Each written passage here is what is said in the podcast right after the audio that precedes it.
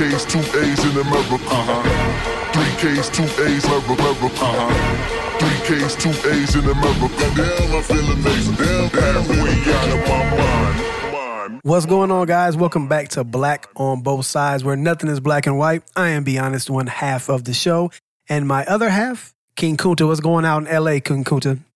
What's going on, man? I'm glad to be back. As I was mentioned earlier, it's 99 degrees, 99 whole ass degrees. People don't know how to act. Air conditioning is on. So this is the first black on both sides where King Kunta is actually uh, in a sweatshirt with some uh, jogging pants because I like mine ice. I like to keep it icebox cold. Remember, Kunta is from Texas, and uh, so I'm icebox cold. You know, I'll worry about the bill 30 days from now. or like, like, the, like the homeboy friend of the show, Jamie Mack would say, 30 days after that. so we'll see. It's hot here too. It's not 99 yet, but it will be. We know we're starting the dog days. Do they have the dog days out west? Is that a thing? No, because uh, we have what's called uh, May gray. So it means that part of May actually legit, you know, is like spring. And then there's June gloom. And most of June ain't really sunny in LA. It was sunnier this year. So, but the rest of the year is solid. And as far as the, the heat goes, uh, this next month, July will be about the hottest, I think. And after that, it'll get back to something moderate. Yeah, I like your weather around January where it's warm in the day and cool at night. Hey, you know, hey, it's one of the one of the one of the perks of living in the, on the west side. Yeah. Um, before we start off on on on on uh, with the show, I just want to uh, give a special shout out, thank you to everybody out there who's listening to this brand new podcast on the Rare Sonus Network. And I just want to put out there that we are available. Uh, I'm not sure how you came to us, but we're available on iTunes. Uh, we're in the Google Play Store. I believe we're also available on Stitcher. We are. And one of the really important things, cool things, things that help the show, help us uh, get to more listeners, if you like what we're talking about, are the reviews. And I will say this, and I will fight, be honest about it later. If you give us a five star review on iTunes or Stitcher or Google Play, I will personally read whatever you say on the show. Give me the five star review. I don't care what it says. All five star reviews will be read by King Kunta. I'm good with that. You could say, hey, five stars, Kunta sucks. Five stars, make America great again. It doesn't matter. There you go. Give me those five stars. I'll shout you out, read you on the show. You don't feel greater a little bit though? Like every passing day? Negro, please. I, you don't feel you, a little You greater? are ready to attend this barbecue, brethren. But before that, we have to give an update. Remember what we said last show about a certain album that was dropping? Yeah. And because, uh, oh yeah, you get there. You go. Hear his voice. So we're all family on the Rare Sonics Network, but for obvious reasons, I don't always listen to all the podcasts, uh, particularly uh, one that, be honest, records right before this one. So I don't know what he said out there in out there world. And so, uh, if I recall correctly, Biana said, I'm on a scale of five, one, two, three, four, fizzle. Five. He gave him a 4.5 in anticipation of excellence. Coming out hard, Yeah. hard, greatness. He said he can't fail, unsinkable, too big to fail. He said Drizzy, too big to fail. What you think, be honest, after you, after that listen to Scorpion side A and side B? What was it, man? How's your four how's your 4.5 match up? Did he exceed your high expectations? Did he hit them? Did he leave you in the cold? Well, I um to be honest, I haven't listened to it all the way through. And I didn't I wasn't paying attention to it when I was listening to it exclusively. But Mm. um I did hear most of the first the first side and Mm. it, it was good. And that was that's the best I can say. It was good. What do you mean it was good? That's the best. Because you said he has to be excellence. No, no, he had to be. Battle Wars. So, so what is good is as it lines up with excellence. What It does mean- that mean? That means he missed a mark, I think. I think he missed a mark. I think that it wasn't exceptional. I think that it was good. So you saying he got 13 songs of missing the mark? Hmm. Damn. I don't I don't think that it was bad, but I, I don't think that it was great. I think that it was it was it was substantially good. You know what that sounds like to me? I don't think that um like mediocre. no, it was better than mediocre because I, I don't think Drake can. I don't think Drake can do mediocre. I don't. I think he's just a better artist than that. So So what's your new, what's your new rating after listening to what you listened to, which was a whole ass side of the album? I would say I would say four, maybe three point eight four. Like you know, again, it's hard for Drake to do a poor job.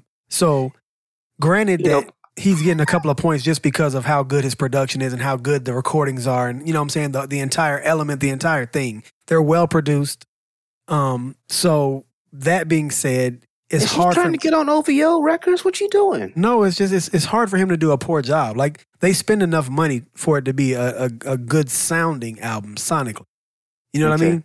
Okay, And and he he doesn't write his lyrics all the time, so they're getting good. all the time. they're getting good writers. So of course He doesn't so- write them all the time. No, he doesn't. You didn't know that, did you? just some of the time. He does sometimes. I'm sure he does some writing, but because of that, checks. because of that, they're getting good. They're getting good writers. So the songs are are- they're good songs. You know what I'm saying? They're, the only thing that's missing is that they weren't great songs. It's almost like they didn't find that one. They didn't find those two. I was expecting two or three really really hard bangers, and then a lot of other like great songs. You didn't get not nan one banger. I I, I don't know what the replay value is going to be. As I was saying, I was doing something. I was in the kitchen, and the, the album was playing in the living room. So I could, I mean, our, my my kitchen and living room are, are this open floor, so I could hear it, but I wasn't focusing on it, and nothing made me stop what I was doing and really just focus. That's what I, you know. So You that's what, you're saying the homie was playing white noise. Yeah. It was, it was, it was. Well, no, because it's him. It's pink noise. All right. what about you? What did you think about it? Thank you. Be honest. Black on both sides listeners, I just want to let you know that I'm always going to keep it not 99, not 99 and a half, not 99 three quarters, 11 sixteenths. I'm going to keep it all the way a buck with you at all times. Be honest, I don't know. He's, you know, he still got those music industry connections. I'm not really sure if he's trying to get, you know, into OVO, trying to get his daughter in OVO. I don't know. I don't know if it's light skin thing. But here's what happened with the album, okay? I tried to listen to the whole damn thing. I tried hard, hard. And the thing of it is, is that most of it wasn't even good. It's just, it's just, just music. It's just mediocre stuff. Mediocre is, it's a, it's, it's a, it's a poor to middling record for Drake, particularly given what happened right before this album came out. I can't think of one song other than God's plan. And I'm not even sure if I if I if I like the song or the video of him giving people money. Maybe that's what it is. It's it's that behind it. It's not even really the song. How de- And, how uh, democratic of as- you? Said how liberal and democratic of you? People giving away money. Right. Anyway, so uh yeah, man, I it's just a lot of heavy emo stuff and I in and I, that's the best way I would describe the album is is is very emotional. None of the songs were connected. He gave you a high song, a low song, a high song, a low song. He sung at least fifty percent of, of the album, uh, and I did manage to get through A and B. Um, I skimmed the whole thing, but I tried. I, as I said, I tried to listen straight through, couldn't do it, but I did manage to hit every track. And you know, one thing I did notice is apparently, uh, uh, Drake really likes New Orleans bounce music. I do too. Who doesn't? Well, particularly of the Big Freedia variety. So I hope he gave Big Freedia his money because there's another track on there. It's got a Lil Wayne sample on, on it too. That's based. That's just. It's clearly has to be one of Big Freedia's tracks. So in any event, long story short, he he swung and he missed. He's not okay. He's not his best. You know, he's he's still trying to heal from what from the hurt. It's not happening.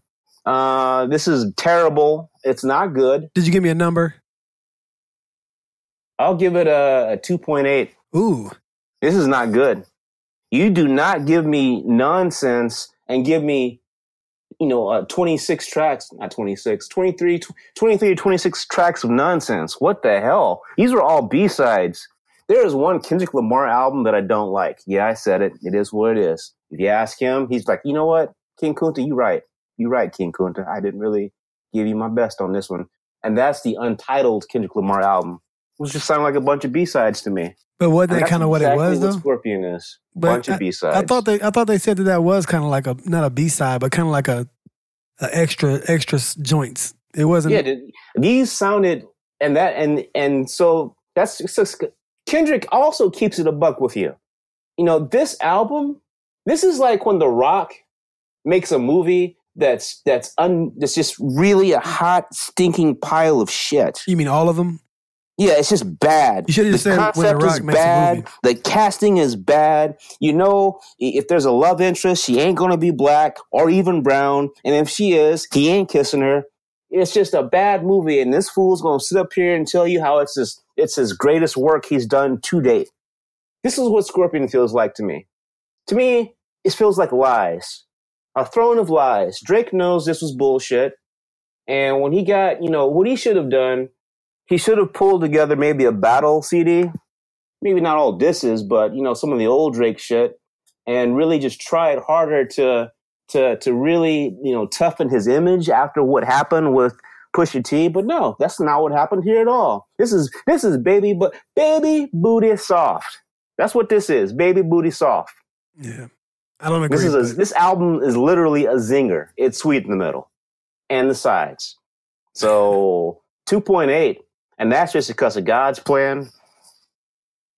And yeah, that's it. So, anywho, I did. I did. next. I did so, hear that Teyana. uh, I off heard, of that one, I heard Teyana Taylor is um is gonna do a re redux.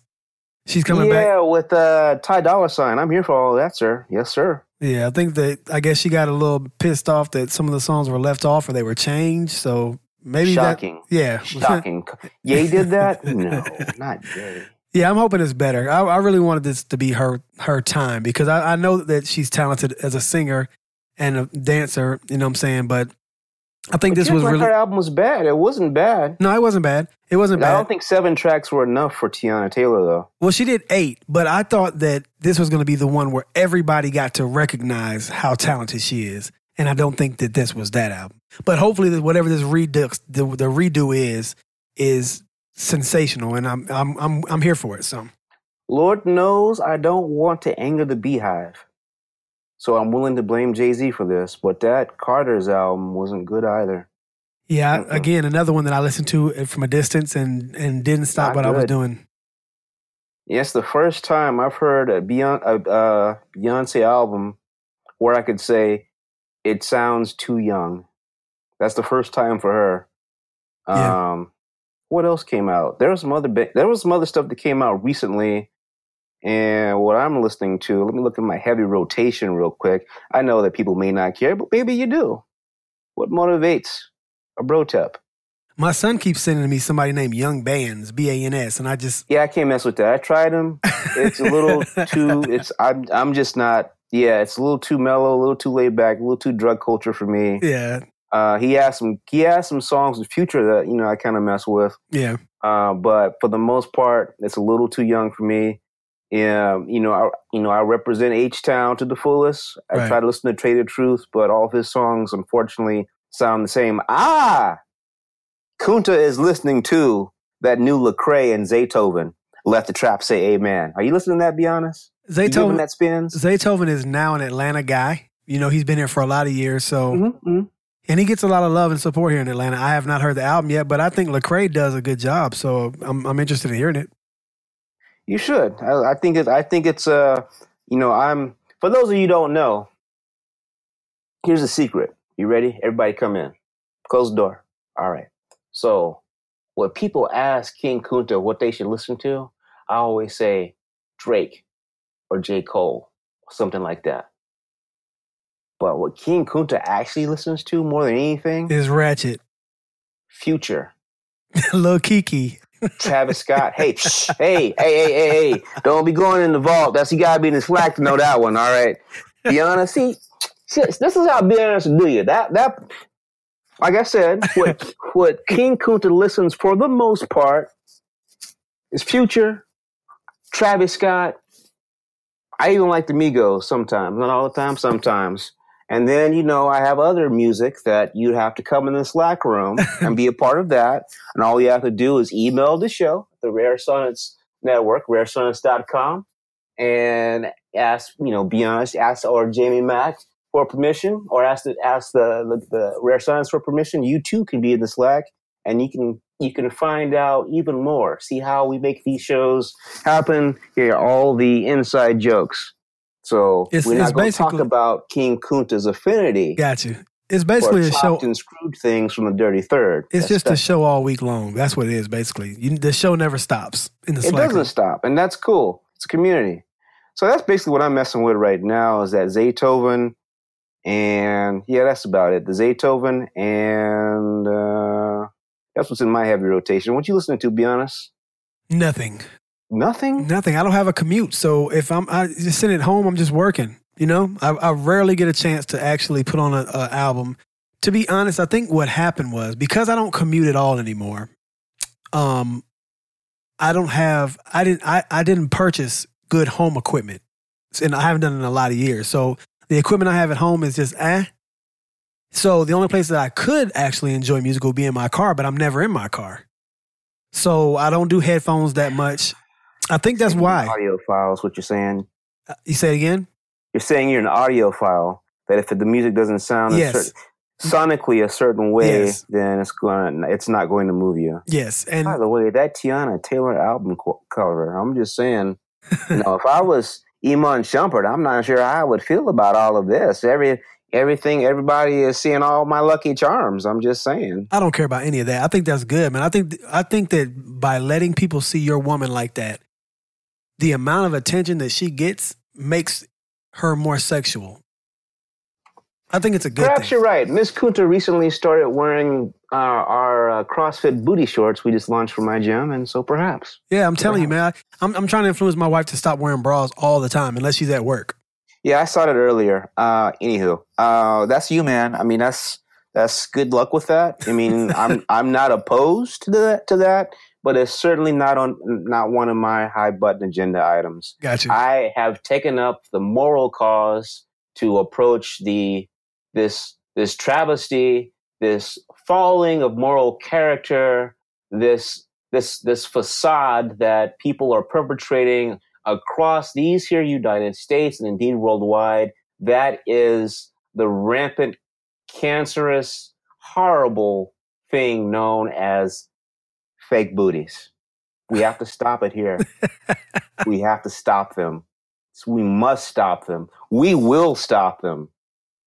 And we will do it together. I- no, I think young people are starting to hate them too, and, I, and that's all booties matter. All of them. Big ones, little ones, whatever you get, do you, boo boo. Don't go and start putting in, you know, uh, fix flat in your butt. Don't do that. yeah, Don't do that. Don't do that. not cool at all. Before we move on, Zaytoven and Trap Holiday, that's nothing but bangers. You're welcome. Oh, thank you. You're welcome. Trap Holiday. I like it. Zaytoven on the beat. So that was the nonsense, if we have any nonsense. That's the lighthearted stuff. There's been a lot that's gone on um, today in the news. Uh, one of the most important things that happened today is that the head of the uh, EPA, Environmental Protection Agency, and what does that do? Those out there who don't know, that is the government agency that ensures that you are not ingesting lead. Seems like a good idea, right? You would For think the so. government to make sure that you're not ingesting lead, uh, your microwave is not throwing out, you know, cancer-causing radiation. You know, making sure that people aren't dumping sewage right into your drinking water. That sort of stuff. What's their making What's sure- their stance on chemtrails? They don't exist. Okay. uh, and nor do they to us right now. Be honest, we are a young podcast, and we don't need to be tapped up. Okay. All right, but but let's talk about Mr. Pruitt, and I'm just gonna premise this by be honest. I don't think you're going to really disagree with me that he shouldn't have resigned. So Scott Pruitt was a Trump appointee to the Environmental Protective uh, Prote- uh, Protection Agency. Big deal. one of the first things that we did initially, we, the United States, when Trump came in office, was we withdrew from the Paris Accords. The Paris Accords, essentially uh, an agreement by nations, most civilized nations across the world, on how to reduce their environmental footprint in a variety of ways. We withdrew from that. One of the things that Trump ran on was um, bringing back energy, not alternative forms of energy, uh, more traditional forms: coal, steel, gas, oil, etc. And so Scott Pruitt was very important in getting us to withdraw from the Paris Accords, which was very, which was morally irresponsible and shameful. And that was probably the start of the rest of the world saying, "What are you guys doing?" All right. So while Scott Pruitt has been at the at the EPA, he has essentially underfunded, pulled back, repealed, understaffed the EPA. Basically, uh, he's allowed big business to decide what they want the environmental protections from the government to be. And big business has been the only voice at the EPA since Trump's been president, since Scott Pruitt was there. We, so this is what Trump ran on. Why did he resign? Scott Pruitt had to resign because he's been beset by all sorts of controversies since he's been in office. For starters, one of the things that he's done is that he's used the taxpayers' money, which funds the EPA, to fly first class early and often. Uh, a big no no. He's also known for using taxpayer money for lavish dinners, lunches, breakfasts early and often. Big no no.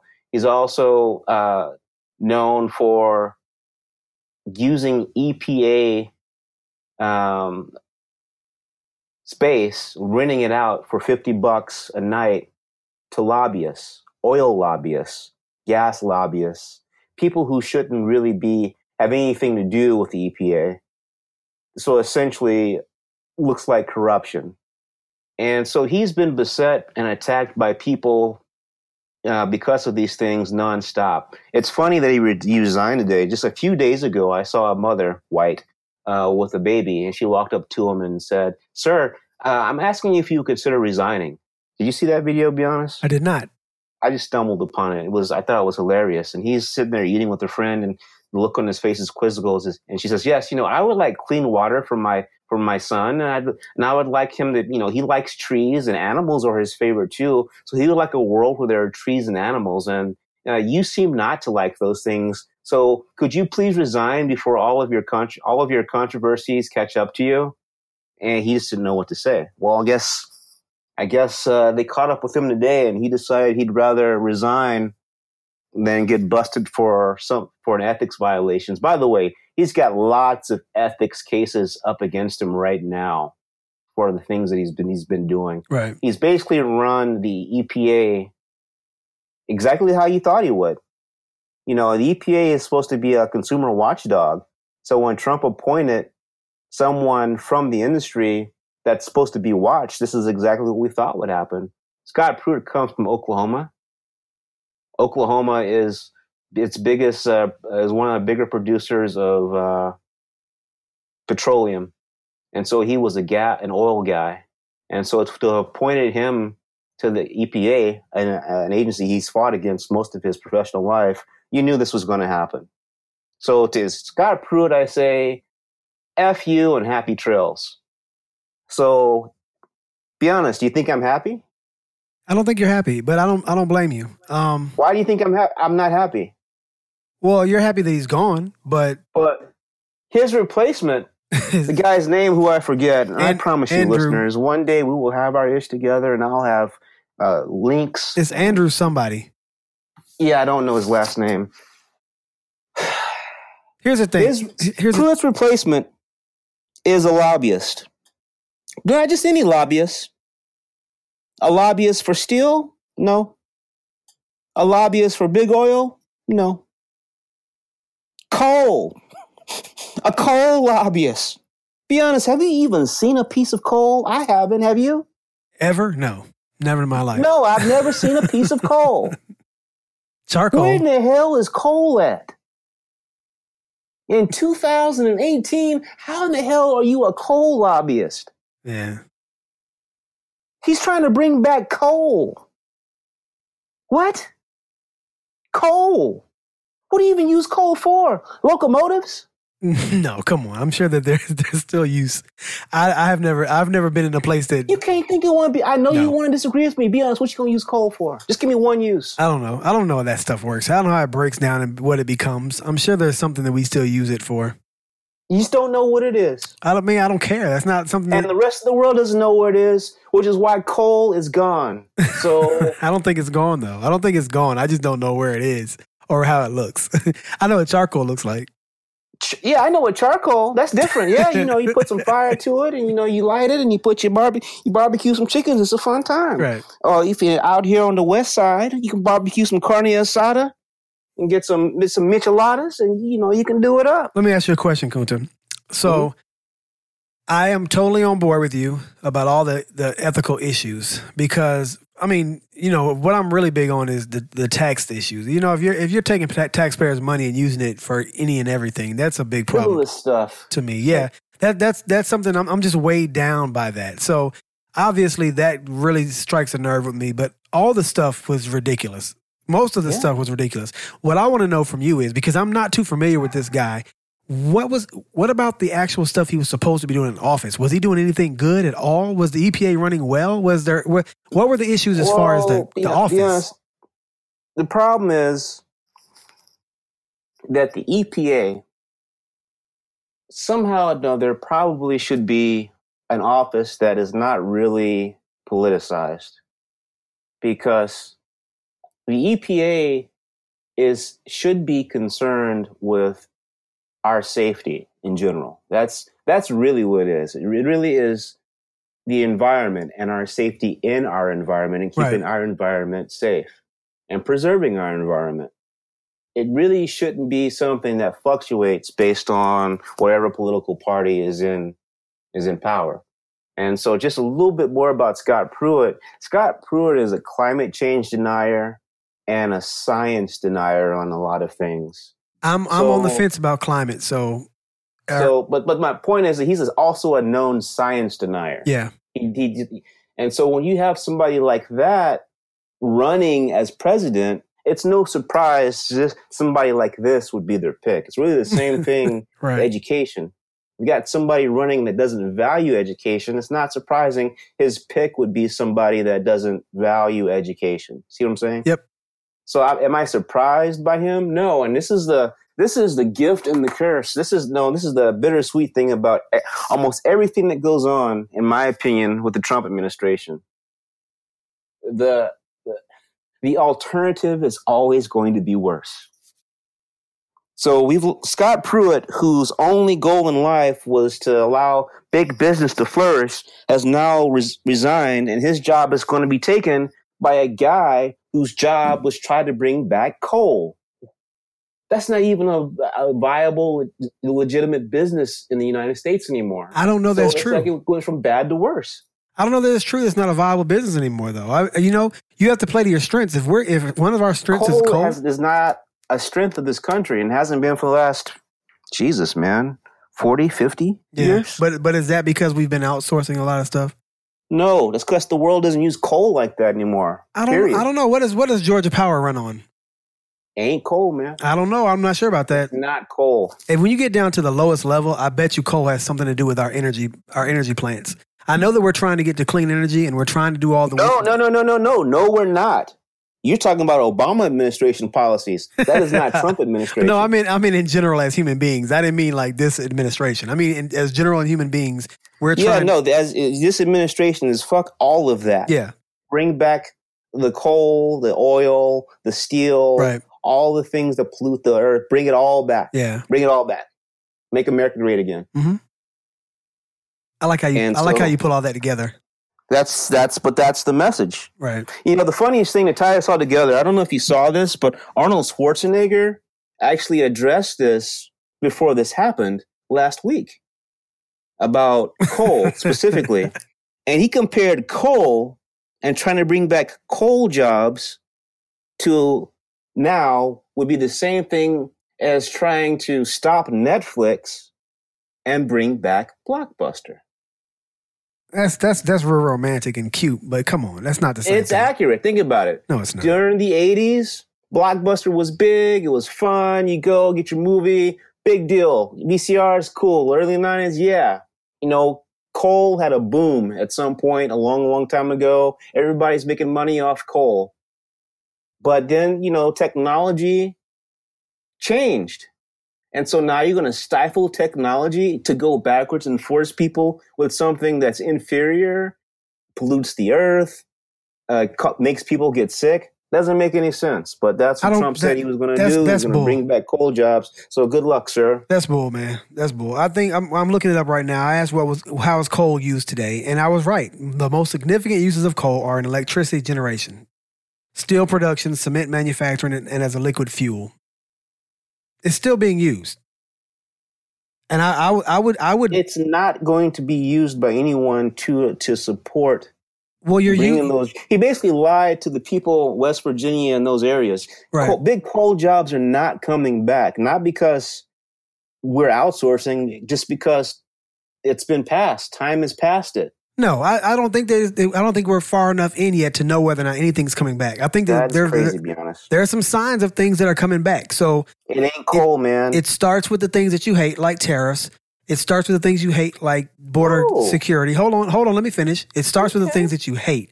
However, we don't know the end result. We don't know how this is going to turn out. What I do know is that, like I called it, Georgia Power. I'm not sure what y'all have out there in, on the West Coast, but here's Georgia Power. It's Con re- Edison okay, Con Edison. or Pacific Gas. Pacific Gas. Those companies are using coal. Majority of their their power comes from coal. I knew that. This this is still this is Mm, still a real thing. I- hold on. This is still a real thing. I mean, you can look it up if you want. I just did though. But this is this is still a real thing. Coal is still a real thing. It's not viable. It's it's, It's not what people like- it's not- it's- no. Industry leader. That's You not it's true. It's- be- it's not going to happen. As Again, long as you are your lights on in your house right now. Are you are you looking? Are you on a computer right now to, to talk to me? I think you are. Though that electricity is coming from coal generators. This don't that's you be talk, don't you be talking about what's going on here in California because we have just a whole. you got a windmill on your block. Get the hell out of here, man. No, but I know where the windmills are, and Right. they do generate a substantial amount of energy out here on the West Coast. The windmills Mm. are Not here in Georgia. Not here in Georgia. We don't do that. Oh. All right, sir. Well, you talked about tariffs. I wasn't even going to mess with that No, no, no, I- I don't want to talk go there. about that. We can talk about it I don't want to go there. I'm telling you about that to hit the fan any any second now. I'm telling you that that's where it starts. And yes, you there has not been anything that's come back yet, but it, it doesn't work like it doesn't work that way. It's not like you just bring stuff back. You have to create the environment for things to come back. And I Wait, wait, wait. Come back. So let's t- let's go back Coal. to steel okay, because last time we had this conversation, I was I had skimmed the issue. all right, So since we, you and I last talked about steel and Harley Davidson, uh huh, you've had General Motors and a variety of other big uh, industry leaders try to appeal to the Trump administration to not go forward with this uh, scorched, scorched earth tariff raising against our allies and China and other people. Of course because it will prevent them from will making a, prevent from them- making a good it will profit. prevent them from being able to compete in the global market, which means that there will be less people for them to sell their goods to, which will in turn drive the cost of their goods to us here higher. not true. Why are you okay with that? Go. I'm okay with it. Be, and I, you you asked the wrong question. You said why I'm okay with it. I am not okay with the prices getting higher, but that's what you're you're trying to frame me at. What I'm no, telling that's a, that's a that's a logical, That's not. natural. You ask me- ask me how I feel about it. happens when you raise ask me how I uh, feel about it. Don't ask on- me on- why am I on- okay on with your that. products, and they're reciprocal. All I'm saying is don't paint my picture. You're saying why are you cool with that? Ask me how I feel about it. That's- Fine. How do you feel about it? Okay, here's how I feel. Why are you cool with it? Here, here's how I feel about it. I think that for a lot of years, our CEOs of the companies that are here in America have decided that it's so much cheaper to get a lot of their stuff from other places. And it's time now for us to buckle down on some of that. I'm not saying that it's not painful for them. Oh, I'm so sad that Chrysler and GM have to spend more money to to make the stuff that they're supposed to be giving us. That it's not even they're not even giving us quality products anymore. The stuff that's coming from China and the other places is not even good material. It's not good stuff. It's all cheap. It's all BS. Nobody likes Walmart products. Nobody likes this stuff from China, but it's cheap. It's much cheaper for them to get their goods from other places. So now that the idea is, oh, so your bottom line is going to look a little differently now. Now you can't give your CEO a big bonus and all your VPs and executives big bonuses. Then cut that back some and let's let's make some good products. Yes, it's going to cost you more to make your products, but there'll be American brand uh, made products. I don't know how many times, and, and see, this is this is something that's crazy to me because I know that you actually care about where your products come from. I've actually had a conversation with you about clothing when you were talking about some some athletic gear that you wanted to to make or do something with. And me and you were talking about getting the fabrics from local type places. I think that was me and you. I care about where the products come from. And yes, I know that if you buy local if you buy local brands that support local farms and you support they support local suppliers and support local goods, the, the cost tends to be a little bit higher. But the companies that are doing that kind of thing, for instance, a place called Yeah Burger here in Atlanta, they get all of their meat, they get all of their everything that they have is from local Georgia farmers, suppliers, growers, etc. And because of that, yes, it costs more than your average burger. It costs more than than McDonald's or even Five Guys or whatever. But what you know is is that you're actually supporting a local farmer or a local supplier, and that matters. That matters. Yeah, to- let me let me let me jump in right there. This is actually a good po- place for me to jump in. So, yeah, burger. Okay. Be honest. What is your favorite fast food place? Popeyes. Now, are you aware of Popeyes having any similar agreement to only source their chickens and eggs and everything they need to make all of their foods from local Georgia farmers? No. Okay.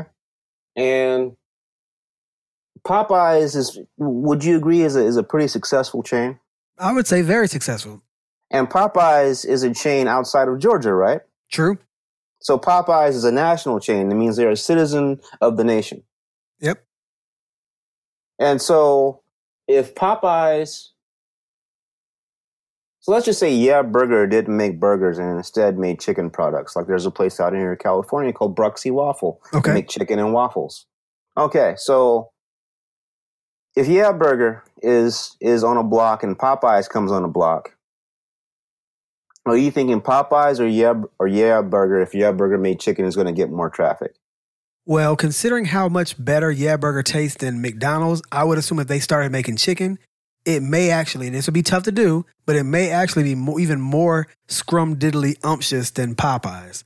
And if that were the yeah, case, but if you've got five dollars and you can get a five dollar box from Popeyes, what you want me to say is that their value is better at Popeyes. Is that what you want me to say? no, no, no, no, no. What I'm what I'm saying is is that there are a few reasons why the chain is going to win and on a national in a national uh, setting. Right. You can't limit just like the the food chains trying to win in a national setting. These companies, GM is not just interested in selling its automobiles only in the United States. And they may not even be able to survive if they only could sell their automobiles in the United States. They are a global citizen. And what these trade wars are doing is essentially they're going to make it harder for GM to sell its products across the pond to other places because they're going to be dealing with reciprocal tariffs. So that would be like Yeah Burger, um, Atlanta passing some bill that says, well, if you're going to serve food here in, in Atlanta, you're not based. Are you in Atlanta or or the Georgia? Let's just say the state of Georgia. If you're going to sell food in Georgia, it must be sourced from Georgia farmers and Georgia farmers only. Okay, well that's great until Yeah Burger wants to put a Yeah Burger in Tennessee Man, because they want to go put a put a Yeah Burger in Tennessee. I don't want to hear that. I don't want to Then hear how are they going to compete when they can only uh, source from Georgia? Or if Tennessee, in fact, turns and says, well, you have to source your food from here. Now they've got to create relationships with people in Tennessee. They've got to be able to compete in the Tennessee market And what if Tennessee doesn't have those restraints. So they're competing against burger places that are saying that they're, you know, sourcing, oh, all our beef's from Texas, all our beef's from Oklahoma. Seventeen point four They're billion. competing in a global in, in a national market, just as GM wants to compete in a global market. When you start a trade war, you don't make the world bigger. You make the world really small. It needs to be small. And the thing is that there's not enough Americans. We don't make enough money. We don't have a taste for GM cars enough to to keep GM afloat to for them to survive if a trade war starts off over steel. then GM should disappear. 17.4 billion, King Kunta. 17.4 billion. Ask me what that means. Well, it's not the population of the earth. So no, that's the bailout that GM got. I don't care about GM. GM deserved to disappear. GM makes awful cars. I don't care. I don't care. But GM you needs, don't. You wouldn't care about all those people who'd be laid off. GM needs to make better Wait, wait, automobiles. wait, wait, wait, wait. If all those people lost their jobs, GM needs to make better automobiles. And if listen. we don't, if all those people lost their jobs, who do you think absorbs those social uh, those social benefits that have to be paid to these people that are now on unemployment? GM needs to make better cars. And if that means we got to hold their feet to the fire, then it has to happen. I don't believe in that too big to fail. This You is economics 101. This is an economy here. There's an economy there. There, everything is connected. If you overweigh one thing, the others have to balance out. Like So- these banks that are too big to fail. If the bank fails and the econ- and and financial industry collapses, it's a huge problem. It's not just a problem for that bank. so you're for members. bailouts. You think bailouts are, are necessary and a good thing. I think that in certain circumstances, Do you think that GM should have been be saved? propped up tempor- temporarily? You think a, now, a company Ford like took the money and paid it back. Now, I don't know if GM paid its bailout money back. I don't know, and I'm too lazy to look it up right now. Do you think that GM should have gotten a bailout? You think that they should have been saved? Well, if the American car market fails, it's still as failed. you always like to say, how America's the greatest country on, on earth, and we're all, and you know, and and it's the best. It you can't be the best if you don't have. Uh, you don't have local domestic automobile manufacturers. So yes, the auto industry had to be propped up temporarily, and I do believe they paid back. And yes, they can't be the best country if the cars you make are shit. GM makes shit cars. The foreigners have been killing us on cars for many, many, many, many, many, many years. The You best know thing, what's funny? yes, I really want to disagree with you, but Kunta's Cadillac is in the shop right now. Miss Kunta's Tahoe is in the shop right now. and the rental Grand Cherokee that we're sharing sucks. It's parked outside. I'm just saying, man, and and I'm saying those are GM cars. father-in-law's van, the door is about to fall off. Those are GM cars. Listen to what you're saying. Those are all GM cars. And the Chevy truck that one of Kunta's kids is driving has seen a hell of a lot better days. I don't want people to lose their jobs. Don't put me in the bucket because GM needs to shape That's up. the only way. That's the that's the outcome. Be honest. well, the- what I'm saying is, theoretical debate. You've got to look at all of the outcomes. Yeah, you don't no. bail GM out, then you're going to have millions of people without jobs. That's going to have to be absorbed with your tax dollars. Right. Because that's what's going to happen. Only in a liberal, only in a liberal just state. Protect the industry for the sake of being able to say you've got a car manufacturer. These are economies and microeconomies. It's also what would have what would, what would the effect be not just the market but on employment. I don't mind bailing. states. I don't mind. I don't mind paying. Okay, here's the thing. You're going to be bailing somebody out. Be honest. I got you. because of Here- the way the you're going to be either bail out GMC or bail out Michigan. Got you're going you. to be bailing someone out. Here's the thing. I don't mind bailing out a worker that lost their job at a, a factory in in Michigan because the car plants weren't doing a good job of building cars and they got pushed out by Japanese automakers and German automakers. I don't mind helping that guy with social services. What I mind is me and my wife being at Bruster's, which is an ice cream um, stand here in Atlanta. And um, I, I mind being there, and a woman walking up to us with two children, one little girl, one little boy with no shirt on, and asking us, telling us that they're homeless and that she, they're trying to get money for a place to stay. Oh, but since I look like I'm about to say no, she says, "Well, can you just get us some ice cream instead?" So I That's say, a completely different issue. no, no, no, no, no, no, no, no, no, okay. no, no, no, no, no, no. Because we have, like you say, we're talking about theory. We got to talk about all of it. I don't mind helping that guy in Michigan who lost his job his plant job because the car manufacturer was not willing to spend money in in house or in country to to have parts that are from Oh, okay, Americans. let's let, let let me let's interject here and just be clear that I'm talking about the natural the cause and effect of what happens economically. The woman that walked up to you, I have no idea how she wound up to where she said told you or represented to where you to you and, and your wife where she was and her family was at that point in time. I didn't I didn't So think you did. that could she could be there could be all kinds of Could be, things but that here's have the nothing problem. to do with the economy and why she's in that situation. Could be. The problem is though, is after I bought her and her little nappy headed kids uh, ice Damn, cream. be honest. No, no. After I bought her, little, I'm gonna tell you, you're gonna understand why I call them that afterwards. After I bought them ice cream, Sometimes it's your own people. Sometimes I even it's your own got- people. I even got her grown ass ice cream. The kid wanted a hug from my wife twice. The boy, can I give you another hug? And like, you know, okay, that's sweet. That's so sweet, right? So she's How yell- old is he, she's 13? she's yelling at the little girl like, and uh, all kind of f bombs and expletives uh, to the little kid. She's gonna beat her if she don't do this and that, whatever. Finally, we get this ice cream to these kids and this woman. They walk off before we get a chance to even leave. I decided not to get ice cream because we couldn't afford. Bruce's is very expensive. It's about six dollars a person. So I decided not even to get ice cream so that I could afford to get this woman and her two kids ice cream. So we get back in the car, and as we're driving off, we happen to look over to the right and see a car with a man sitting in it, and he, who is now eating ice cream because the, one of the kids has given has given him their ice cream. There's there with a guy who's had them out, you know, working the streets or whatever. So my problem with you saying that about I have to support them in tax dollars or whatever. I don't mind supporting that guy who worked at the plant. I'm never going to be against that type of thing. But that is not all the people who are getting services. And so as long as those they're allowing those people to get services who have a, some nigga sitting in the car eating my ice cream, I have a problem with those services. When they can weed out those people, I'm good with giving Johnny who worked at the plant for his whole life and got laid off because GM just makes bad cars. I'm okay with that. What you're talking about is is a long way away from steel tariffs. What you're talking about Granted. is, is is the welfare state. Granted, And although I don't agree with maybe how you characterized it, I'm not going to say it's false.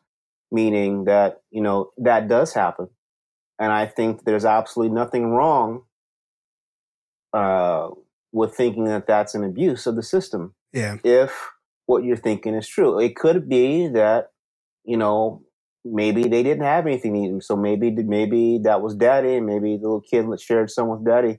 You don't know that, but Nope. you take it the other way. I don't care. So But but here's the thing. I'm I'm going to keep the same energy, King Kunta.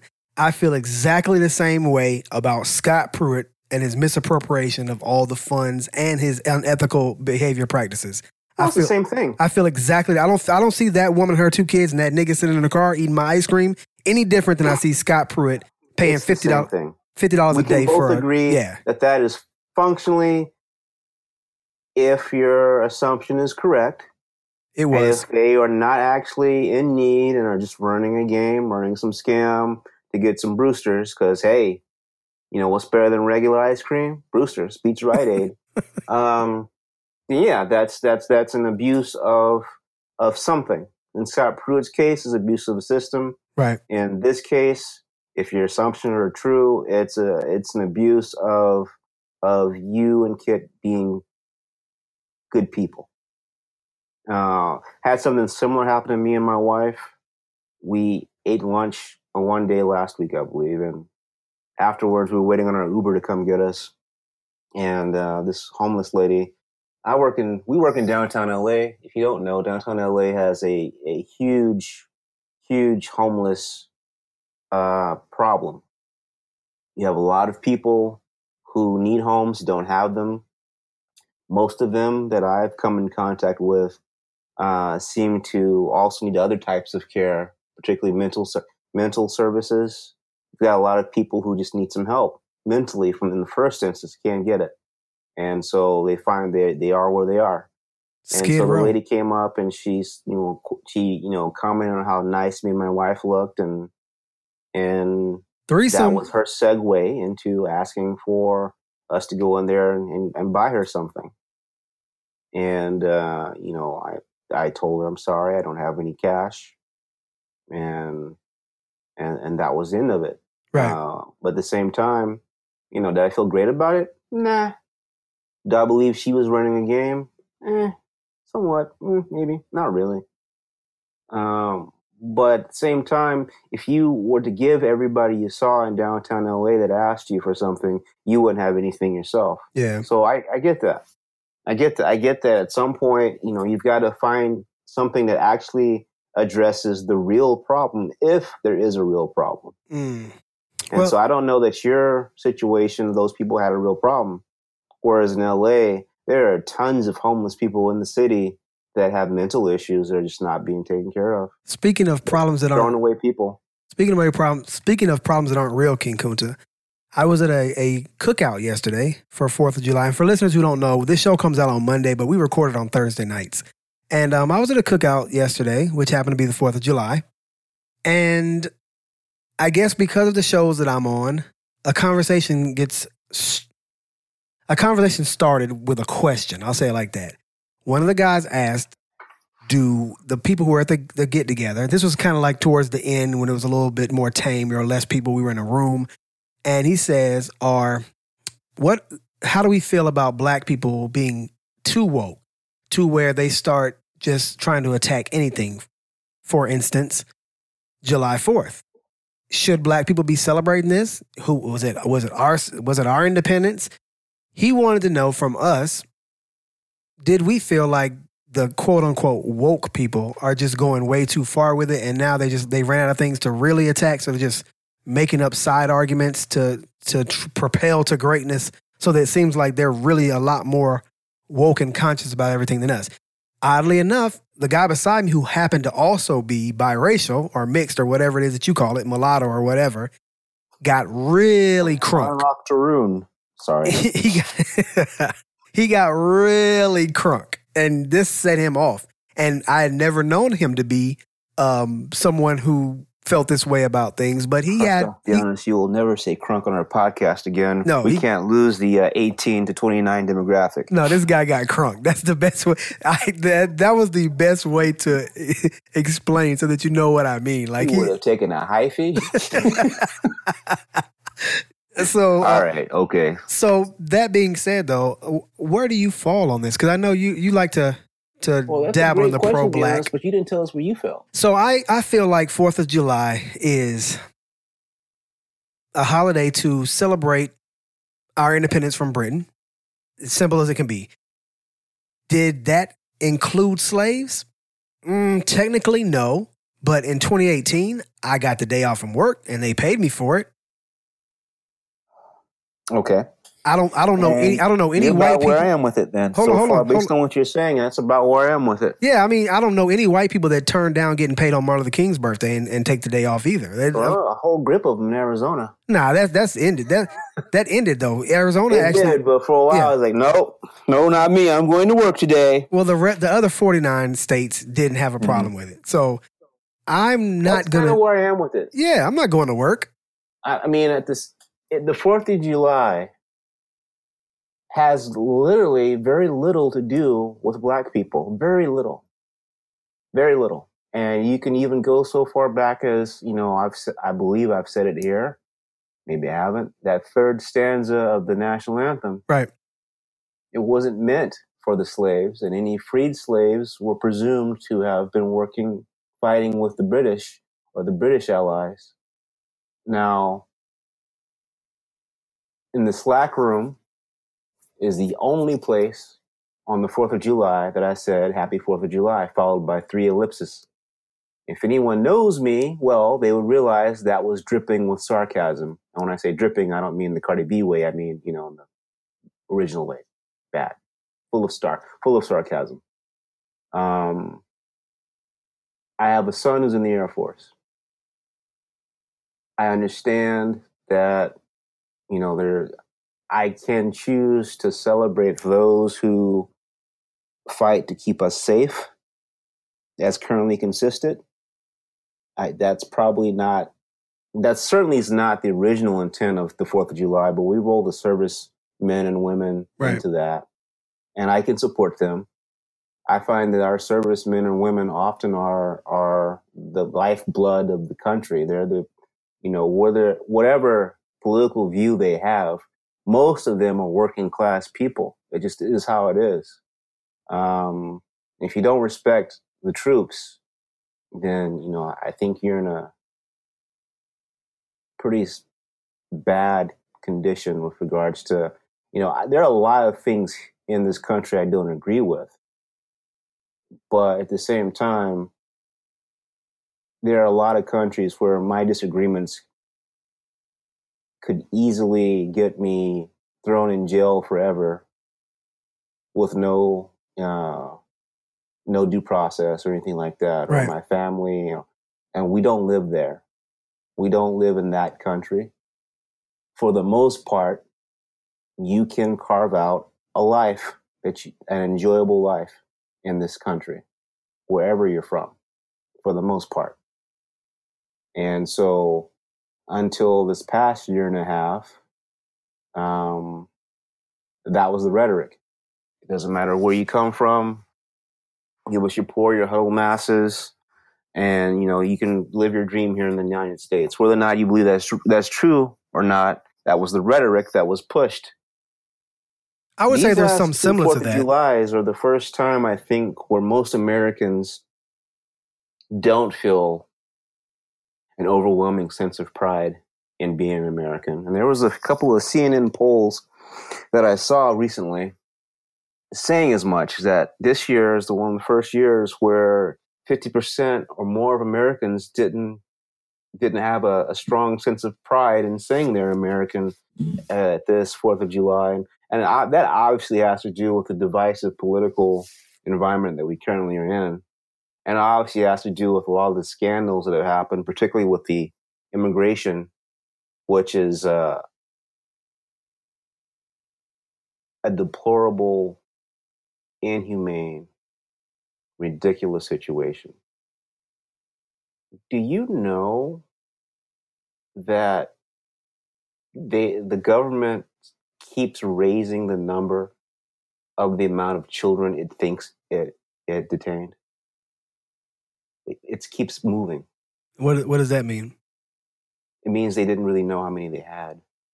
I don't think you. I don't think people understand the sheer number of people that come across the border or try to come I across. understand, but it went Yeah. from two thousand and now it's three thousand with a promise of we promise you we know where they are. Do you know that no numbers have been released to show how many of that two to three thousand of those kids, including at least a thousand under the age of five and under, there have, the government has been unable, pursuant to a court order, to release the number of how many have been successfully um, reunited with their parents they were taken from. Right. That's a huge problem. It is for the people who are bringing their kids here. No, with- it's a huge knowing. problem for anyone who thinks themselves as a civilized human being. You're telling me that you're okay with children being separated from parents because their parents tried to enter the country illegally? You're just fine with that? Of course not. Nobody has ever said that though. But, uh, but yeah, no, the Trump no, they have not said the that. polls went the wrong way, and No. they tried to pull it back. they have not said that. Here's the problem. There's They called it boarding schools and daycares. One Fox reporter said black people would love to live Fox there. Reporter is not that. a Fox reporter does not have anything to do with the Trump administration. What I'm saying is that That's where Trump gets his news from, and I know that because he said so. come on, man, Fox News, they're they're entertainment. That's entertainment. All all the news That's where your your your president. Be honest. No. That's where I'm going to start calling him. All your of- president. all of That's the where he gets his news from. CNN, His ideas. CNN, MSNBC, all those guys. No, he doesn't. He doesn't. He doesn't like those. No, no, I'm saying they're all it's all entertainment. Those are actors, every single one of them. Here's the thing.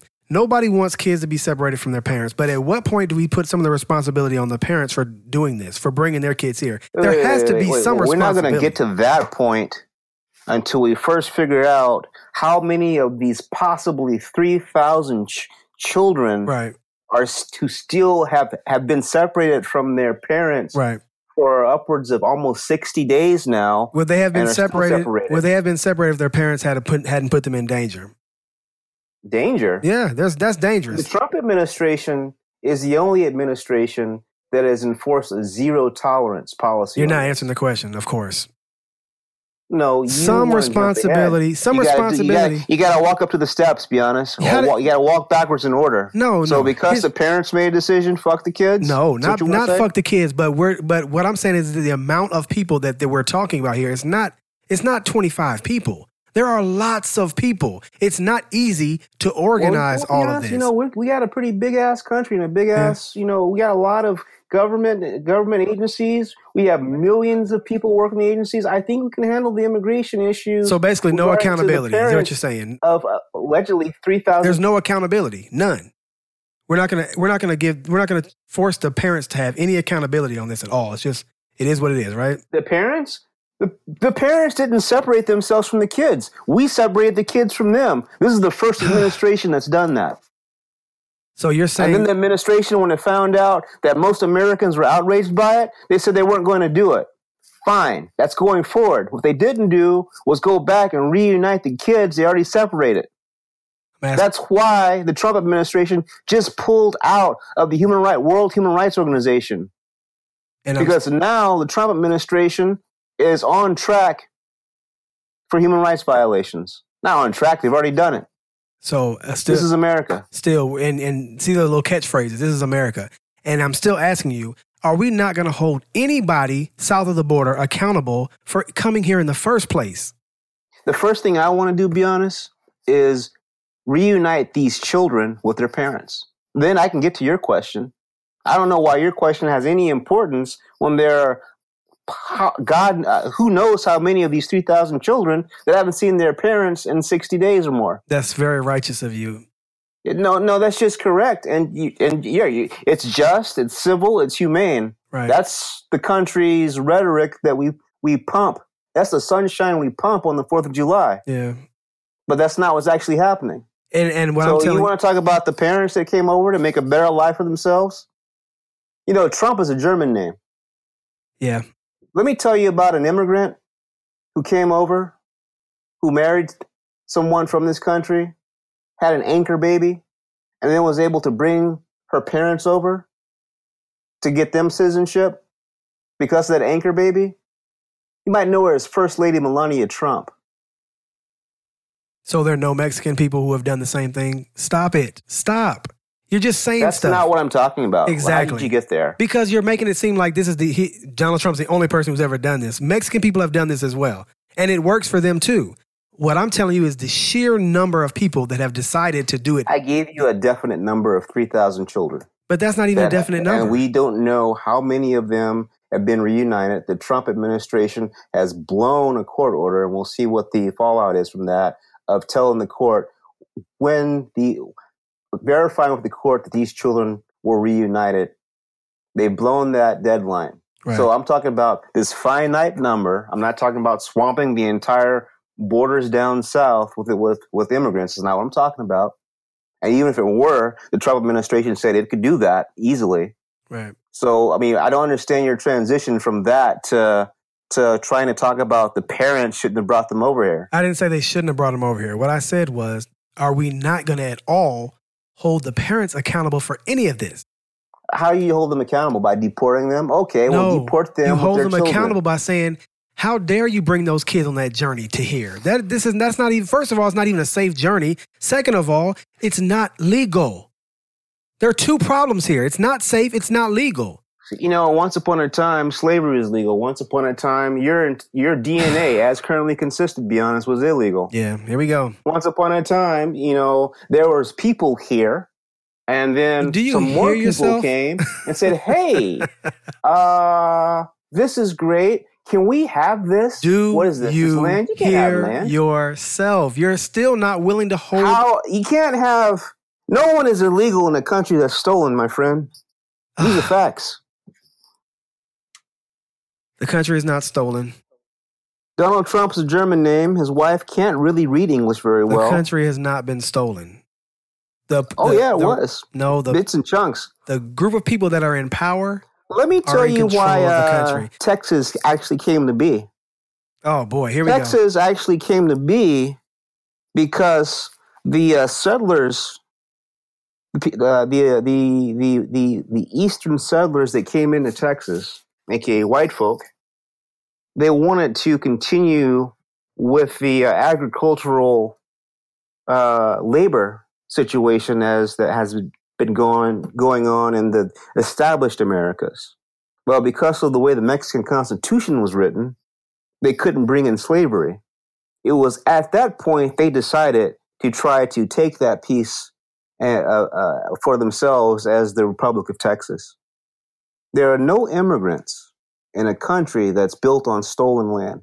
Not stolen. Again, we're talking about land. Well, it the was Sioux Nation conquered. didn't steal Conquered land. is the not Iroquois Nation didn't steal any land. The Cree Nation didn't steal any land. conquered. That's not true. Conquered is not the, the same thing Nation as didn't steal stolen. any land. Conquered is not the same thing as stolen. You have to get over that. Conquered and stolen are two different things. Every group of people, every culture, including Sioux Indians and everybody else, have conquered No, land. Conquered Come on, is man. a concept that was started by colonial there you go. That's so in Africa, no tribes ever conquered other other areas. Bullshit. That's bullshit. Stop it. That's, You got to stop I'm, that I'm bullshit. not talking about Africa. Let's let's stay on point with Mexico. In Mexico, you're telling me the Aztec er, didn't didn't were conquered by the Spaniards, but the they conquered other people before. right This land what this th- conquistador. those people weren't here. They came across the Bering Strait. This wasn't their land either. It was conquered and then conquered and then conquered and then conquered and then Those conquered. people didn't have a concept of land ownership. Oh man, come on. You are you're you're you're kidding now, right? You're telling me that no tribe ever got on another tribe's butt and and pushed them out of the way. Stop, Kunta. That's silly. That is silly. They were not all all for one. That's why they had tribes. That's not what I'm saying. But you're at all. acting like I'm it is. there- You're acting like- you're- what you're acting of like- land ownership that was missing. what you're acting like is that white people or colonial people or whatever are the only people who have ever taken anything from anyone else. They're the only ones who've ever come in and said, "Well, this is I ours now," and that. then I'm defended talking it. about these Americas. Right. What I'm saying is there's a border there now. If you can't take the border, then it still is the border. And if there's a law that the per- the people who are in charge of that border say there's a law, then it's the law. And you can be mad about it, you can cry about it, and you can tell that's foul, you can say it's unfair, you can do whatever you want to do. But the problem is is that it's still a border and the people in power of that border are still saying it's a border. So as long and as that's the still case, 3,000 children that have been pulled away from parents, yep. and the president the nobody's gonna States say- promised they would be returned, Right. and his administration and his So you're saying they're doing it on have purpose. been unable to show per court order that that's actually happened. So you're saying they're doing it on purpose. No, what I'm saying is there was no. Hmm. It's as he does everything, as Trump does everything. It was a bad plan, a poorly executed plan, short sighted, poorly thought out. Yeah. And now you've got how many of these 3,000 children displaced, and we don't know if or when they'll ever get reconnect back with their parents. Let me tell you That's a worse huge plan. problem. Let me tell you a worse plan. Move trying to move to the United States and not doing it legally.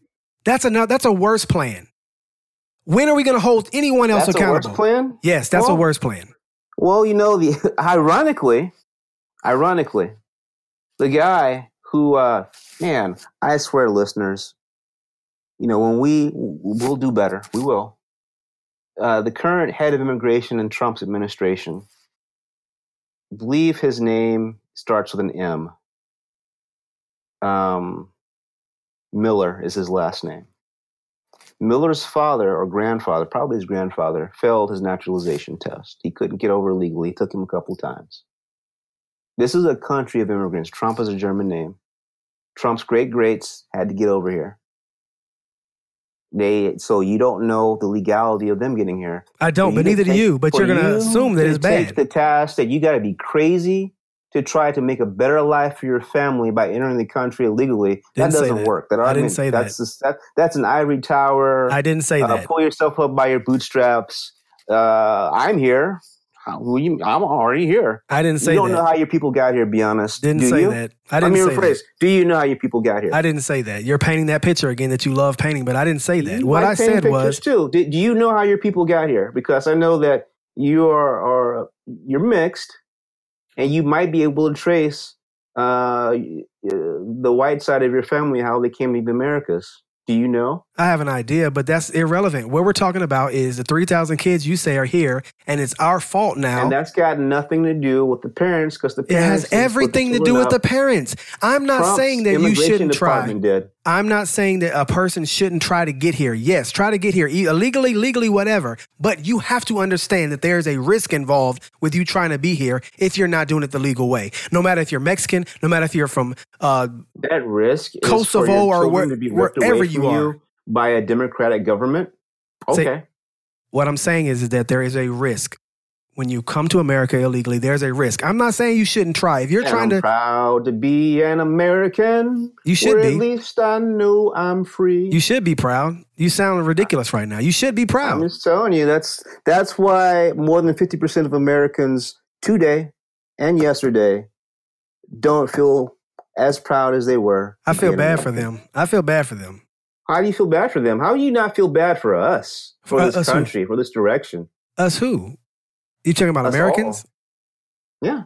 I do feel bad You're for us. I do Us feel all. I do feel bad for us. There are some things that are really bad about America, but there are also some really great things about America as well. No one is going to is disputing that. But I'm trying to fix the really bad things. You seem to be the you seem to want to let it ride. No, I don't want to let it ride. But what I'm saying is, is that we are we are up in arms about things, but we also need to. Somebody needs to say something to the people who are who have started initiated this. If they're not going to even say, "Oh, well, it's not our fault. We're just trying to get out of out of Mexico. It's not our fault." Well, no, it's kind of your fault too. Okay, okay, wait a minute. You know what triage is? Okay. Triage is you deal with the most pressing thing first. Right. So the most pressing thing first is not placing blame on these parents that are already re- uh, detained in Yeah. in internment camps. The most pressing thing first is figuring out where these three thousand children are. Nope. That's not the most present thing. Let me tell you why. Let me tell you why it's Okay. not. Let me tell you why it's not. Let me tell you why it's not. The reason why it's not the most pressing thing is because, according to these parents, wherever they're bringing their kids from, it was worth them bringing them here or by whatever means necessary on the back of a truck, on the back of a train, through a raft, across a, a raging river. Whatever it was, it was so important to get away from there. And I'm not belittling that because I'm sure it is pretty messed up over there. But whatever that was, I'm pretty sure that what the conditions they're in now are not a raging river and not the top of a train.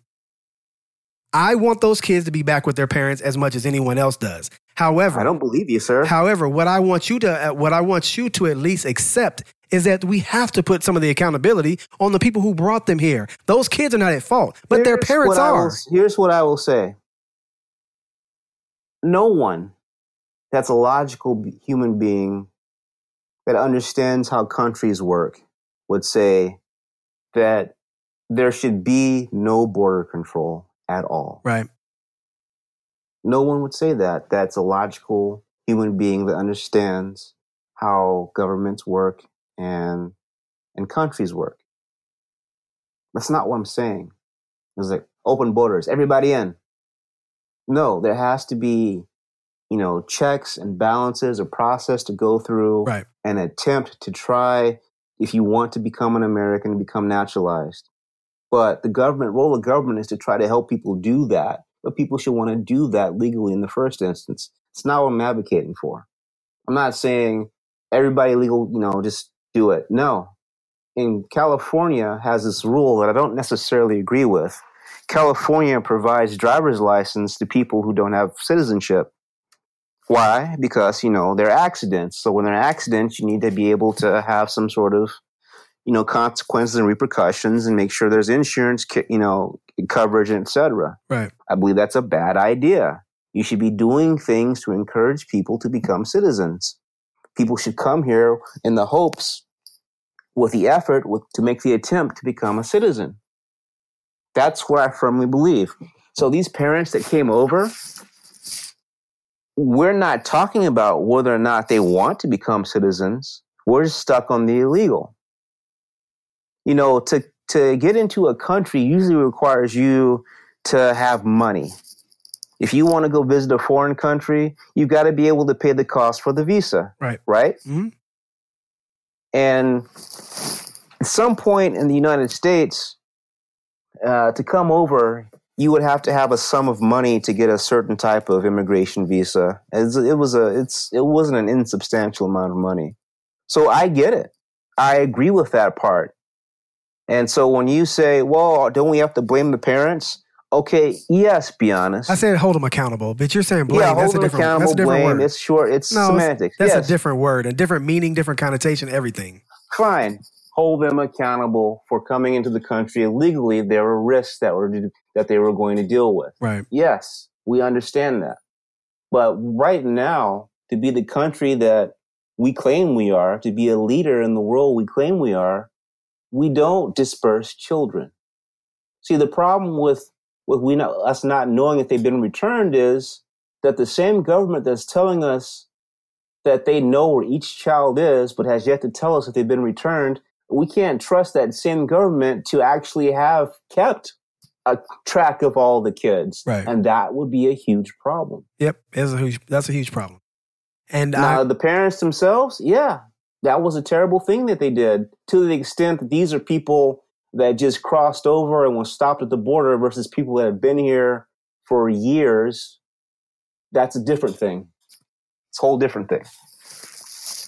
So at the end of the day, I think we can agree that we need to make sure the children are with their families and then process the families however they're going to be processed, but the children can't that's that's a terrible thing to do because you have at least a thousand of these children under the age of five five and under yeah. Okay Awful situation to be in. Uh, well that actually we wound up better or you're frustrated sounds like you're frustrated That's No. okay i'm frustrated too I'm good. uh, not about you though just life in general but hey that's too much um I think that the problem is is that you are not gonna. It's gonna be you're gonna be hard pressed to find a person who's excited about the fact that the little kids are getting separated. But I think that there are other issues involved, and absolutely and and I and I respect that you're saying that the most important issue is the kids, and I agree. But there are other issues, and I think that we There have to pay attention to them all at once. And even though we have to do the triage and get the kids right first, I'm saying that I think we need to do a, a lot of the issues that I mean we need to handle a lot of it at once because we can't we can't keep, uh, keep allowing more people to come to make the situation. You know what I'm saying? It just gets exponentially more if you difficult. come To, to this country legally or illegally you should want to do all that you can to become a citizen of this country right. that's anything less than that society breaks down. It does. When i say society breaks down i mean you don't know who's coming in through your borders. You know there is terrorism. There are all sorts of things. You have to be able to know who's coming in who's coming out. If you if you travel to any other country wherever even mexico they keep track of who's coming in who's coming out. It's a safety issue. You have to do that. At the same time there is reality the reality is is that this country has always and will always depend on cheap labor Right. and so the, there has to be some sort of balance to ensure that our economy is not blown up because you know i'm not picking any any any apples or bananas and i know you're not either Nah. i'm certainly not going to pay 50 bucks for a banana no. uh, and I'm and I also am not gonna get my butt out in this heat and landscape. Maybe you do, but Mm. I'm not doing it. So um, so we have to find a, uh, something that that is workable, given that we can't sit here all day and, and pretend we don't rely on undocumented labor. This country does. One of the studies that came out recently for the Trump administration was that undocumented workers generate um, I believe it was like 65 an additional ah, I got the number wrong. It's either a hundred hundreds of millions or close to a billion in revenue is generated by undocumented workers to Wow. the economy, to our own economy. Wow. But the Trump administration didn't like that positive aspect of it, so they excluded that portion and just focused on what they take from the economy. Yeah. So this is a symbiotic thing. And anyone that thinks it's just it's not and it's just as easy as saying, well, if you're illegal, we don't need you. That's not true. right. This is a problem and there's a solution. We just have to find it. I like that symbiotic uh, reference. I like that. Because that's what it is. It just the jobs that people black people used to take, they don't take. And other minorities don't take, and so the immigrants have come in. They're occupying those that job space that you know citizens don't want, and that's just real reality. Yeah. It, it is. Okay. Um, but that's a great segue to playing this new game that I hear is sweeping the nation. Uh, it's big in Georgia. It's big out here in LA. And is it racism? Right to racism. Yeah. So look, Let's today I have I have a lot, man, but we're we're we're inching up towards an hour and a half, so maybe we won't get a chance to do all of them, but let's just let's just get started and see how it goes. So King Kunta. Racist. Sorry, sorry. a black woman sentenced to five years in prison for accidentally voting illegally loses bid for new trial. Tarrant County, Texas. Crystal Mason, a woman who unintentionally voted while on probation, was sentenced to five year imprisonment, and now she has been turned down for a new trial. Earlier this year, an online petition to drop all charges against Mason was started by a group of supporters. Prison is a lot closer for her today, Allison Grenier, Grinter, Mason's lawyer, said, also noting that her client will appeal the decision to a higher court. Tarrant County District Attorney Sharon Wilson refused to give a comment. Last March, State District Court Judge Ruben Gonzalez convicted Mason of illegal voting and sentenced her to five years in prison. She has been free, she has been free on bond pending appeal. Mason, who was in prison for five years for tax fraud and was freed in early 2016, said she wasn't aware and she wasn't told that her felony status won't allow her to vote for that year's presidential elections. Her name wasn't on the rolls, so she cast a provisional ballot at her local church, which wasn't counted. Crystal's name was purged from the rolls when she went to prison, but Crystal did not know that. Grinter said in an interview. Voting rights for fel- felons vary in different in, uh, vary in different states, and it has always been a con- controversial issue. Over six million Americans were deprived of their right to vote due to felony disenfranchisement laws, according to the Sentencing Project, a nonprofit organization that aims to reform criminal justice. Mason's online petition page includes a photo of Terri Lynn Rote, a white woman who allegedly, uh, illegally tried to vote for President Trump twice and was charged with voter fraud, but was only sentenced to two years probation and a $750 fine. So far, the petition has reached over 38,000 Where- where was signatures. Say again? Where was the white woman? um, Ohio. Uh, Mason is now preparing to appeal the rejection of her motion for a new trial. She said she never loses hope. So I ask you, King Kunta, is this racism? Yes, but not as applied to her in this instance. You got to be more specific. What does that mean? I believe that the felony, the anti-felon voting rules are were generated as part of a broader overgrowth of Jim Crow and prison schooling to minimize the votes of people of color. Yep, I agree. In this specific instance, I believe, unfortunately, she um, attempted to vote in a state that's very harsh with regards to felons voting. I find it hard to believe that nobody ever told her that. Right, I actually don't believe that. right. Um, do I think she should get five years? No, but that's what appeals are for, and hopefully the sentencing can be minimized. But as it specifically applies to her, this isn't. She was not. No one. She's not being racially targeted, in specifically. Right. But the overall purpose of the rule, I believe, will, uh, turned into that, but Hmm. not in this instance. I'm So proud of you, the best, and I hope that it, it gets appealed uh, and, if not overturned, minimized. I'm very proud of you, Kunta. That was a very mature statement. And I agree with you. I think that this is not racism. In fact, the woman, the white woman in Ohio, her I, I checked into her case. She voted twice. So she wasn't a felon. She just tried to vote twice, which is still crazy, but that's why she only got the probation and the fine. Um felons voting, I don't I don't I don't I agree with you on that. The, the she over was told that she couldn't vote. had to been. Had to have been. You know, I you know at some point she knew she could not do that. She knew, Yeah. and um, and particularly with the crime you said she was convicted of, that's a white collar crime. Right. So that when so I'm going to assume if it's a white collar crime that she's got at least an average level education Right. So I so I don't I don't buy that there was no way for her this is oh I didn't Nobody told me I couldn't do that. Nah, she was doing taxes. What what she was doing was she was whatever, man. Then, then she knew. She knew. Yeah. Once you're a fellow, everybody, everybody knows this. yeah yeah yeah. She was doing taxes and was getting her clients more money than they were supposed to get. That's why she went to prison. So Mm, So she, so her whole deal is, is the sentence is unjust. right, and I think it is. Conviction isn't. The sentence is unjust. Yeah. The conviction isn't. Yeah. All right. So next one. Police called on a black family that were eating at Subway because they looked suspicious.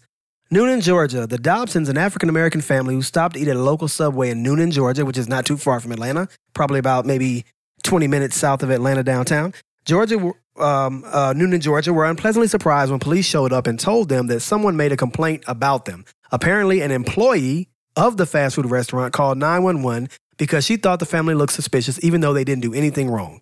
Felicia and Oth, ah, damn, Felicia and Othniel Dobson. Ooh, damn. Yeah, Othniel. You are so dumb. Dobson, do they know him? They, Felicia call your wife. Call. You, hide your wife. Hide your kids. Right. They were traveling home from South Georgia to North Carolina with their children, ages 8, 12, 13, and 19, and the children's aunt. That was, that was when they decided to grab some dinner at a subway on Newnan Crossing Boulevard. During the 911 call, the employee reportedly said, I need somebody to come through here, please, ASAP, now. There's about eight people in a van, and they've been in the store for about an hour. They keep going back and forth to the bathrooms by my back door. Her concern about the family of seven was also that they were putting water in soda cups. The Dobsons felt really offended. They said they weren't doing anything wrong, thought it was a blatant case of racism. I have a 24-year-old sister who's a recent graduate of North Carolina A&T State University. My daughter's 19. She's entering sophomore year at Wake Forest University, Felicia Dobson said. When the police arrived and investigated the situation, one of the officers apologized to the family. He added that the employee got suspicious because they had been robbed before, and she suspected the family would also rob her.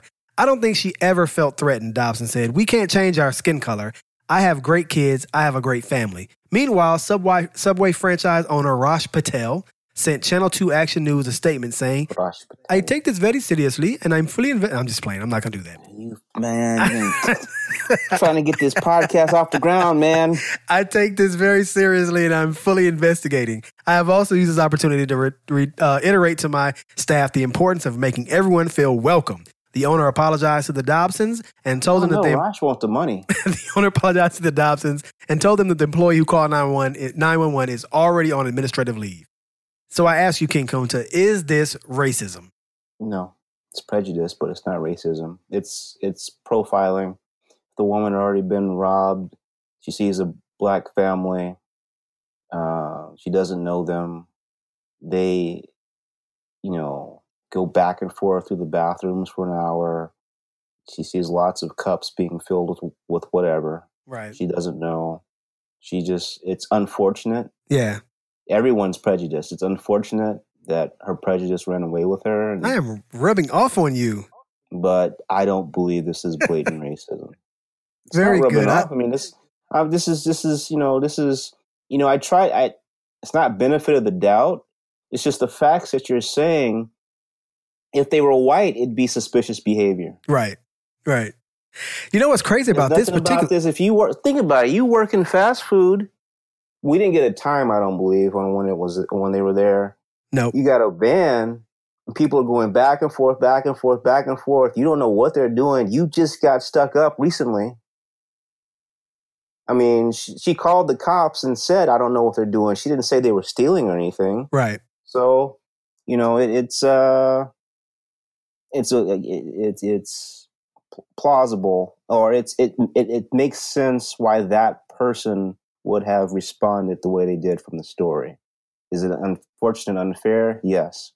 I hope that uh, Arash gave them a free six inch, or at least a foot long, Right. maybe a couple foot longs. Or a hundred dollar gift card from Victoria's Secret. Remember that nah, nah, nah, nah, nah. Anybody arrested? You can have? Hey, look. foot long of the tuna. What's so crazy is that they got they were putting water in soda cups. I remember one time. That's not what happened. I think that I think you know what happened with that story.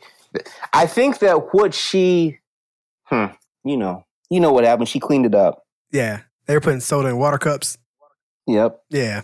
And then she decided after it was all done, um, she cleaned it up a little bit. I don't know what was going on. They had cups. Here's here's the crazy part, man. I don't know what's going on in Texas. Our our last story of the night is another Texas story. I'm gonna I got a little video. Let me see if I can play this. A picture any parent would be proud of, a teen crowned valedictorian, but now that title has been ripped away. Turns out DeSoto High School made a mistake, a big one that affected her future and her entire family. Here's Matt Howerton with the mix up. Honor Society uh, these are for Math Honor Society. It's no secret Destiny Brannon was valedictorian. From this plaque. Good evening, parents, grandparents. To her graduation speech. Faculty of DeSoto ISD. My name is Destiny Brannon, and I am the valedictorian of the class of 2018. Yes, you are. But tonight, DeSoto ISD tells News 8 it made a huge mistake. Brannon's valedictorian title belongs to another student. It's just embarrassing to see your accomplishments taken away. After Brannon graduated at the end of May, the district realized it miscalculated student rankings. From January, where she was number one. Just take a look at Brannon's transcripts. Six days after graduation, she's top of the class. But on June 12th, she's now classified as number three. Brandon was told she's actually number three. I might not be able to go to the school that I want to go to. You see, Brannon is on track to go to UT in the fall. In Texas, if you're a valedictorian, your first year of tuition at any public college is waived, something Brannon won't be able to count on now. We're possibly finna have to pay for, um, you know, a first year tuition that we we're not prepared for. So what are we going to do? You know, can we really afford it? DeSoto ISD didn't tell WFAA how it made such a mistake, only that it's working with families to provide direction with the goal of mitigating any impact to the intended post-graduation plans for those students affected. Destiny! Almost a month after giving her valedictorian speech, and I've also gained a voice. Brannon says, Hold yourself accountable, but also hold others accountable as well. It's a little late for that. And I just think to myself, um, for the people that do have something to do with this, how would you feel if it was your kid? Matt Howerton, Channel 8 News. And so to finish that off, though, I want to say that Destiny and her mom feel like, um, let me see, let me get to the part here. Uh, they believe that the revised ranking was a form of punishment for her critical speech. So her valedictorian speech she was critical of the, the board. Here's what it says uh, Destiny's speech, which was approved by the then principal, Arista Owens McGowan, and the board members, criticized the school and said that they were prioritizing athletics more than academics. She added that the school has subpar teachers who honestly weren't there to benefit the needs of DeSoto students. Blackman Jones, on the other hand, claimed that the recalibration rankings are in no way a form of retribution or in response to Brannon's address. So I'm asking you. They're saying this that they're left with a ten thousand dollar bill now, and um, is this racism? Nope. Oh, you want me to expound on that? uh, I think of well, Kunta's from Texas, one, yeah. and Kunta actually was valedictorian, and so that is still the law on the books. I didn't know that, and Kunta did go to UT. There you go. And um, Kunta's familiar with DeSoto for one reason, one reason alone, because they make a lot of great football players. And DeSoto is a pretty uh, mixed school. And the only way I could make this a form of racism is if the first and second, if the, the valedictorian and salutatorian were white. Well, actually, That's the only way I could do it. And, and, and you know I what? don't get that. No, I'm mm-hmm. sorry. I didn't. I didn't give all the information because I played the video instead of reading the article. The new valedictorian is Brian Uza. dang, these names. Latino, okay, and this and this bit salutatory. Uz Uza Uzeg Bunam. Oh hell no, no. he's black. He's African. so that he moved from number four to number one, and so, so if the rankings are wrong, the rankings are wrong. So yeah. no, but perhaps had she not said anything, they wouldn't have looked and right. found their mistake. Yeah. I don't I don't know that I don't No, this isn't racism. This is unfortunate. This is a lesson. This is bad. I mean, it's very unfortunate that this has happened. It is, and I feel for her because tuition is not what it used to be. I went to school a long time ago. Yeah. I feel bad for her, but at the same time, the only way this can be racism, in my opinion, is if that valedictorian you know, was white, or and that salutatorian was white. But if both or either or not, then no, they made a mistake, a bad mistake. Yeah. Maybe had she not been so critical, they wouldn't have scrutinized their their their records. Right. I, I mean, from the, the opinion I got from reading the article, I guess I should have read it instead. But the opinion I got from the article was that the the board was being racist because a black girl had something outspoken to say about the school district and she was being punished for it. So I agree with DeSoto you. was pretty mixed though. You you wouldn't know that, but DeSoto is pretty mixed. Yeah. I agree with you though. I don't think Yeah, that they- any of them and- are and- and on top of that, they are athletics. Yeah, if it wasn't for athletics, I wouldn't know anything about DeSoto. Yeah. So that's three that we agreed on tonight as that's that's not racist. But I, I mean, maybe our listeners will disagree. Maybe our listeners think that one or all of those were racist. So make sure you guys vote on the No, poll. you picked three examples that had that were pretty self-contained and had everything you need to get to a conclusion. I think that if key pieces are missing, it's easier Yeah. to default. Well, I, what I usually do is I go to the to the, the website or the the place where I get sort my source from, and I use the the most current one. So it's not mm. I'm not picking them. I'm not like cherry picking them mm. out. I'm just picking the most the ones that where they say racial or racist things in the statements. I'm using those. So the ones that aren't, I don't. Yeah. No, I just each of the examples you gave had everything you needed. All the questions that you would have that would to lead you down a path, you had you had answers there. I mean, and so this one, yeah, she, you know, they were wrong. Perhaps had she not criticized the hell out of everybody, they wouldn't have gone back and looked. That's why I said it's a lesson. Sometimes you got to just wait till after. Wait till you get to a place of power. That, man, I, well, I don't understand what the point of that. A valedictorian speech Right. is not for criticizing the school board. Exactly. Why would she do that? I don't know. And why would her principal uh, uh, approve that? I don't even know that. Sign off on it. Yeah. Well, you don't know if she, if the principal even read it. Yeah, probably not. Who knows? Didn't it say something like former or Yeah, former. prior something former. like that? You don't even know if they even read it. Yeah. So yeah, no. So that was That's just bad but judgment. that- But, that's, that's, a lesson. right. She's going. She, the way I see it, she will likely wind up going to the University of Texas, which is kind of a big deal if you're from Texas. She will just have to find a private scholarship, and she ought to be able to do that. University of Texas- finishing number three in DeSoto is, is pretty uh is, is a high accomplishment. DeSoto is a we have a the A system of schools, one A up to five A. Five A is being the largest. I believe DeSoto's on the larger end. So Yeah. she ought to be. She's very smart, and she'll be able to find a private uh, loan for that first year. But if she ain't valedictorian salutatorian, she's not valedictorian or salutatorian. Yeah.